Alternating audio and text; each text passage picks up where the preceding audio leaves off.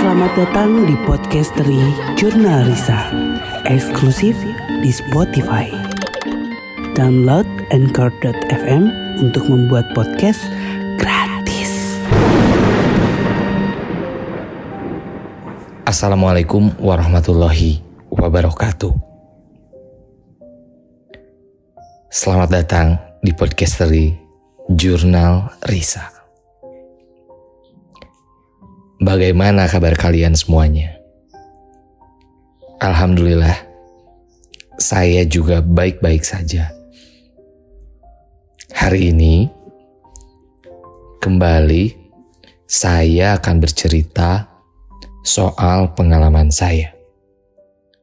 Beberapa dari teman, atau mungkin dari kalian juga pendengar podcastery pernah menanyakan suka ada kejadian apa nggak sih kalau sehabis syuting?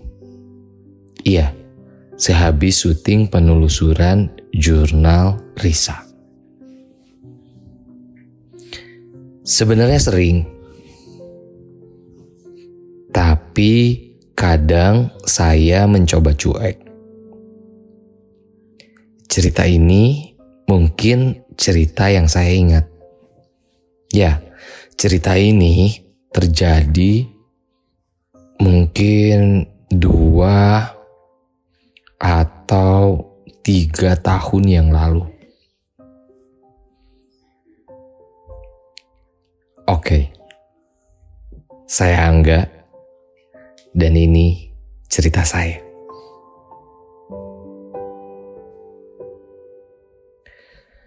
Dulu saat masih bekerja di sebuah event organizer atau IO, keseharian saya ya membuat konsep untuk sebuah event.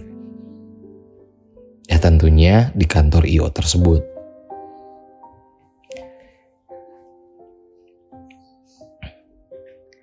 Biasanya kegiatan syuting dilakukan setelah jam kantor usai. Hari itu, setelah selesai jam kantor, karena pekerjaan kantor cukup numpuk, saya selesai kira-kira jam 8 malam.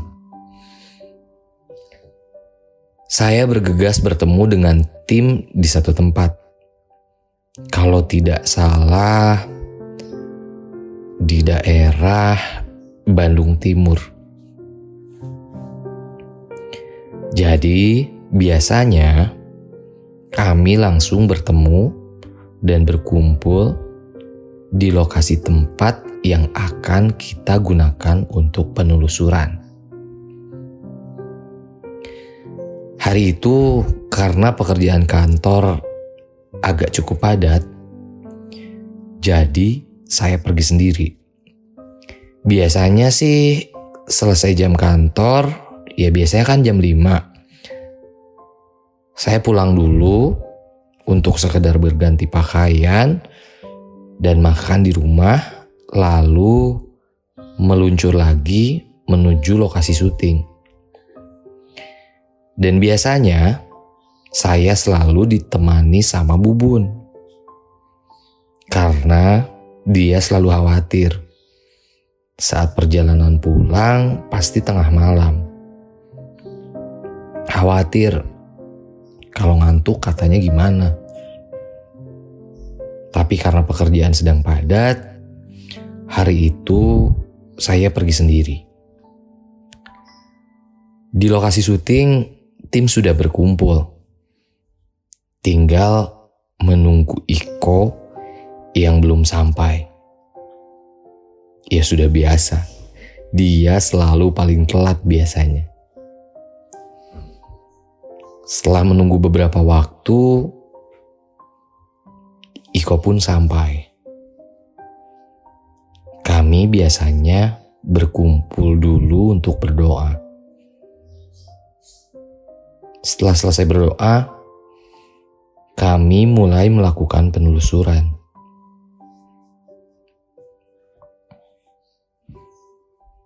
Tempat yang kami datangi itu sebuah rel kereta api.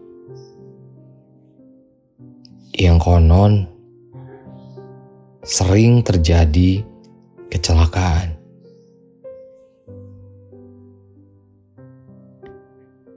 Beberapa orang yang memang tinggal di sana sempat bercerita bahwa dalam satu bulan itu saja sudah ada tiga kecelakaan yang menewaskan korbannya.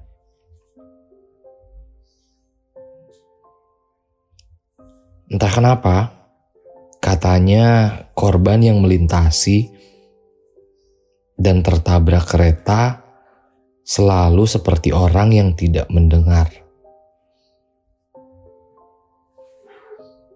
Atau torek dalam bahasa Sunda. Orang Sunda mungkin sudah familiar dengan jurik torek. Yang selalu berada di area rel kereta. Iya benar hantu budek katanya. Salah satu dari mereka yang sedang bercerita malah melihat jelas sebuah kejadian dan sempat ingin membantu korban dengan meneriaki korban. Korban perempuan yang belum lama ini meninggal. Katanya saya teriak sampai kencang, kencang sekali. Tapi perempuan itu tidak menggubrisnya sama sekali. Malah seperti sedang asik dengan lamunannya. Benar saja, saat kami melakukan penelusuran, banyak sekali sosok yang sudah tidak enak dilihat. Ada yang kepalanya sudah hancur, ada yang sebagian badannya remuk, bahkan ada yang berdiri tanpa kaki. Ya, yang tersisa hanya tubuh bagian atasnya saja.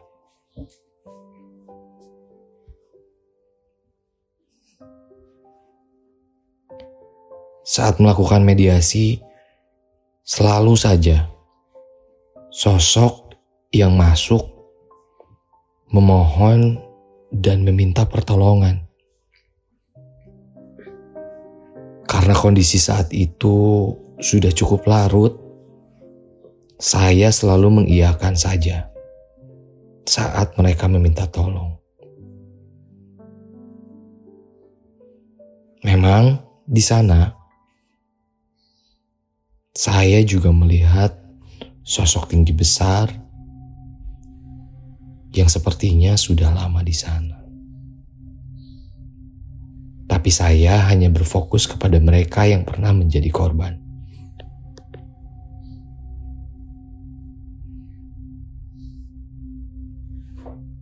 Saat mereka meminta tolong, saya hanya menjawab, "Iya, nanti selesai kegiatan ini, saya bantu sebisa saya ya." Hanya itu yang saya jawab. Syuting pun selesai jam satu malam. Saya yang pulang sendiri langsung menancap gas menuju rumah. Perjalanan yang cukup panjang dari Bandung Timur menuju tempat di mana saya tinggal. Anehnya, di dalam mobil yang isinya hanya saya saja, mobil terasa sangat berat, seperti dalam keadaan penuh. Setelah konsentrasi, benar saja mereka yang saya iakan saat syuting, saya iakan untuk memberikan bantuan kepada mereka. Mereka semua ada di mobil bersama saya.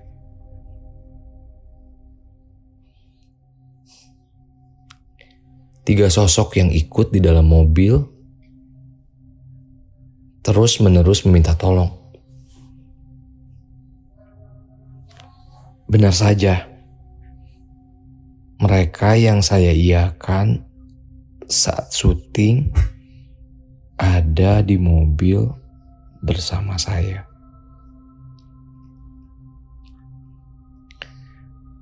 Tiga sosok yang ikut pada saat itu di dalam mobil.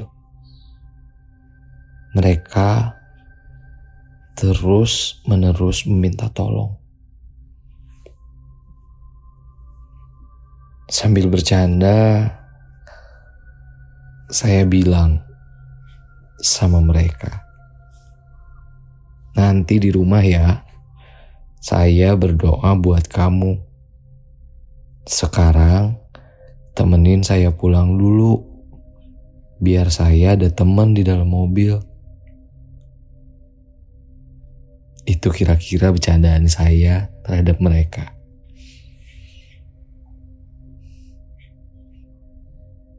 Tapi ternyata mereka benar-benar menuruti keinginan saya. Mereka tetap ada di dalam mobil, tapi sudah tidak mengeluarkan kata-kata lagi. Mereka hanya berdiam, melihat lurus ke depan dengan tatapan kosong. Satu perempuan duduk di samping saya, dua laki-laki lainnya duduk di kursi kedua. Saat mereka diam, sebenarnya malah membuat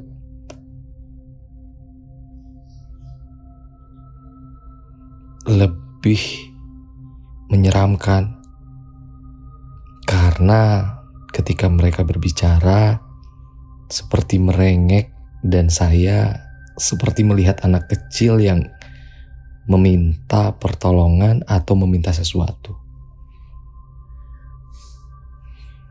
Dan asal kalian tahu, ketika mereka ada di dalam mobil, bau busuk tercium di dalam mobil dan baunya saat itu sungguh luar biasa.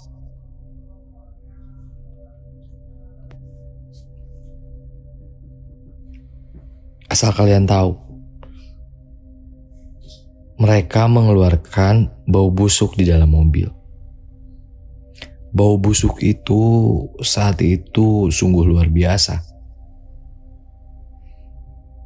Tapi karena lelah saya sudah tidak peduli lagi dengan bau itu.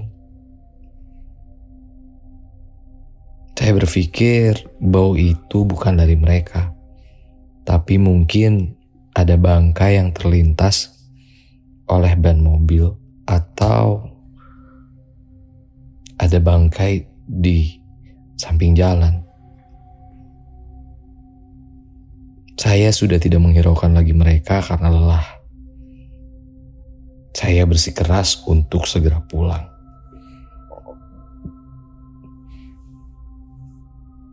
Perjalanan yang cukup jauh, akhirnya saya sampai di depan komplek. Komplek tempat di mana saya tinggal. Saya sempat berhenti di warung langganan yang buka 24 jam. Ya, untuk sekedar membeli rokok. Ada yang mengagetkan sebenarnya di warung. Setelah bertransaksi, kami sempat bercakap-cakap sebentar. Karena ya sudah berlangganan. Si penjaga warung sempat bertanya. Tumben, A. Gak sama istri. Istrinya ke mana? Gak di rumah. Itu jawaban saya. Oh, pantesan. Ramean sekarang mah pulang syutingnya ya, A.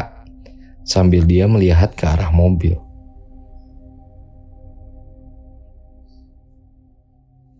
Saya yang sudah lelah hanya bisa tersenyum saja. Sama penjaga warung itu. Padahal sudah jelas-jelas. Di mobil itu hanya ada saya.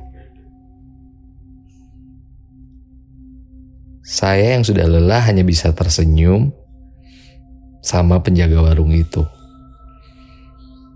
Cukup kaget sih. Karena Biasanya ketika ada mereka yang mengikuti di mobil, jarang sampai terlihat seperti itu. Malah semua sosok yang ada di mobil itu terlihat oleh penjaga warung.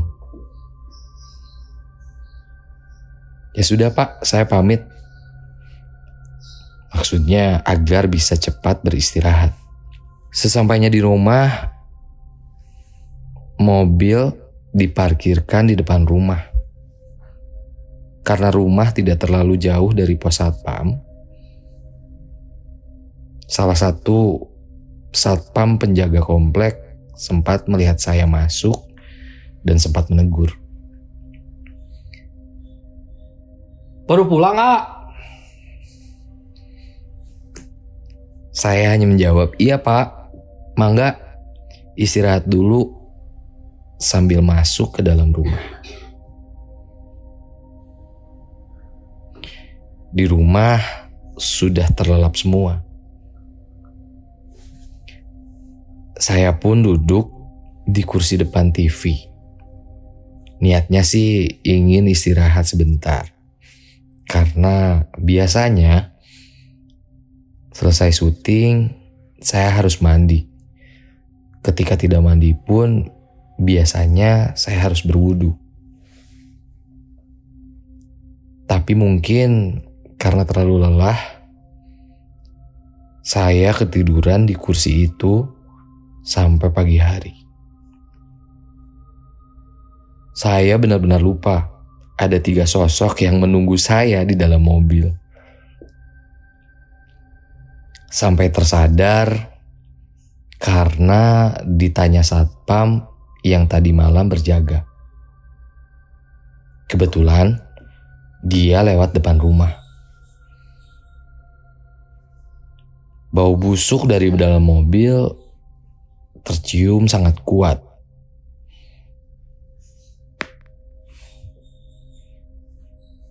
Ah, kok tamunya disuruh tidur di mobil? Tanya satpam tadi.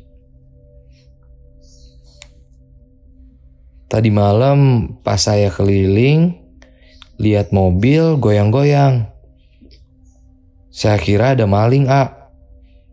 Tapi pas saya deketin, ada teman-teman A ya tidur di mobil. Ada tiga orang. Kasihan banget, A. Mana ada perempuan juga. Kenapa nggak disuruh di dalam aja? Saya sempat nanya sama mereka katanya. Pas ditanya, mereka menjawab nunggu AA katanya. Tapi aneh A, agak pucet ya pada sakit itu atau kenapa?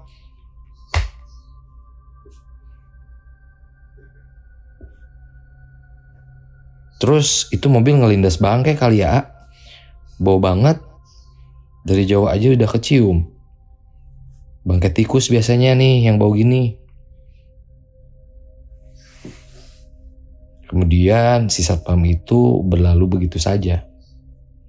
Saya yang berdiri saat itu benar-benar kaget dan benar-benar lupa dengan janji saya terhadap mereka. Tidak banyak basa-basi. Saya langsung masuk ke dalam rumah.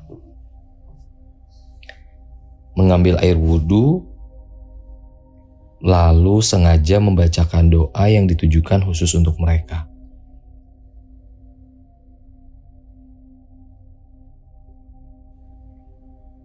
Saat selesai membaca doa, sosoknya berubah seketika.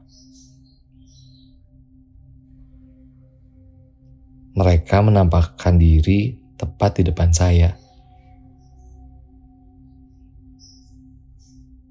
Malah, salah satunya ada yang tersenyum dan berkata, "Nuhun," alias terima kasih.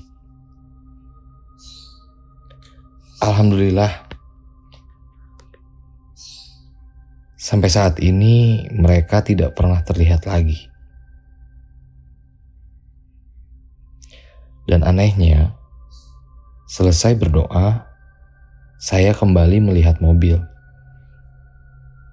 Karena khawatir bangkai itu ada di dalam mobil. Baunya sudah tercium di dalam rumah.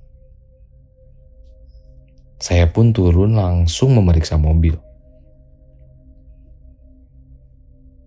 Saat dicek, entah kenapa bau bangkai itu tiba-tiba hilang dan tidak tercium sama sekali. Salah satu kejadian yang mungkin tidak pernah saya lupa ketika selesai syuting. Karena biasanya mereka yang ikut ke mobil tidak pernah menampakkan diri kepada orang lain tapi mereka bertiga terlihat jelas oleh penjaga warung dan juga satpam. Saat saya bertemu lagi dengan satpam itu, saya pun menceritakan sebenarnya apa yang terjadi.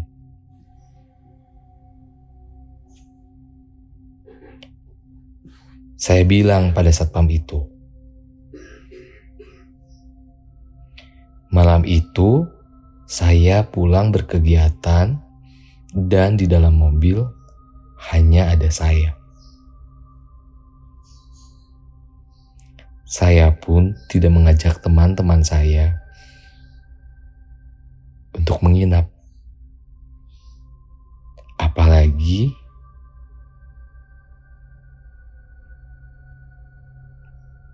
teman yang menginap itu tidur di dalam mobil.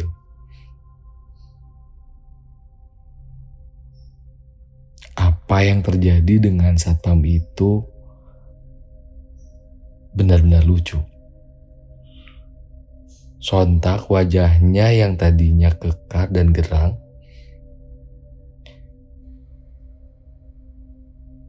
tiba-tiba menjadi pucat seperti ketakutan. Iya. Yeah pengalaman itu yang mungkin ingin kalian tahu. Selain itu, saya juga pernah mengalami ketika pulang dari syuting. Salah satu anak saya terganggu karena katanya di punggung saya ada seseorang yang bergelantungan.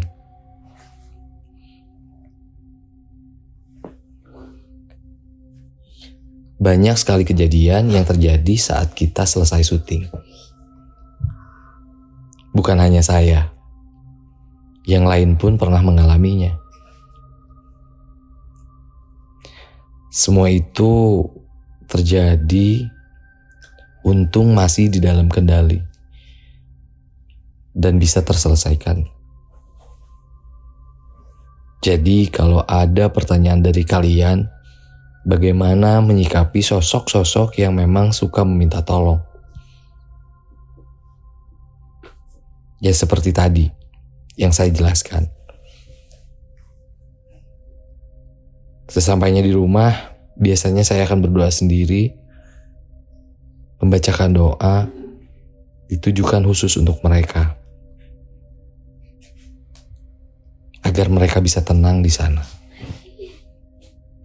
Mereka yang minta tolong tidak selalu terjadi saat kita syuting. Untuk kalian pendengar podcastery mungkin juga pernah mendengar atau mengalami hal yang sama. Saran saya,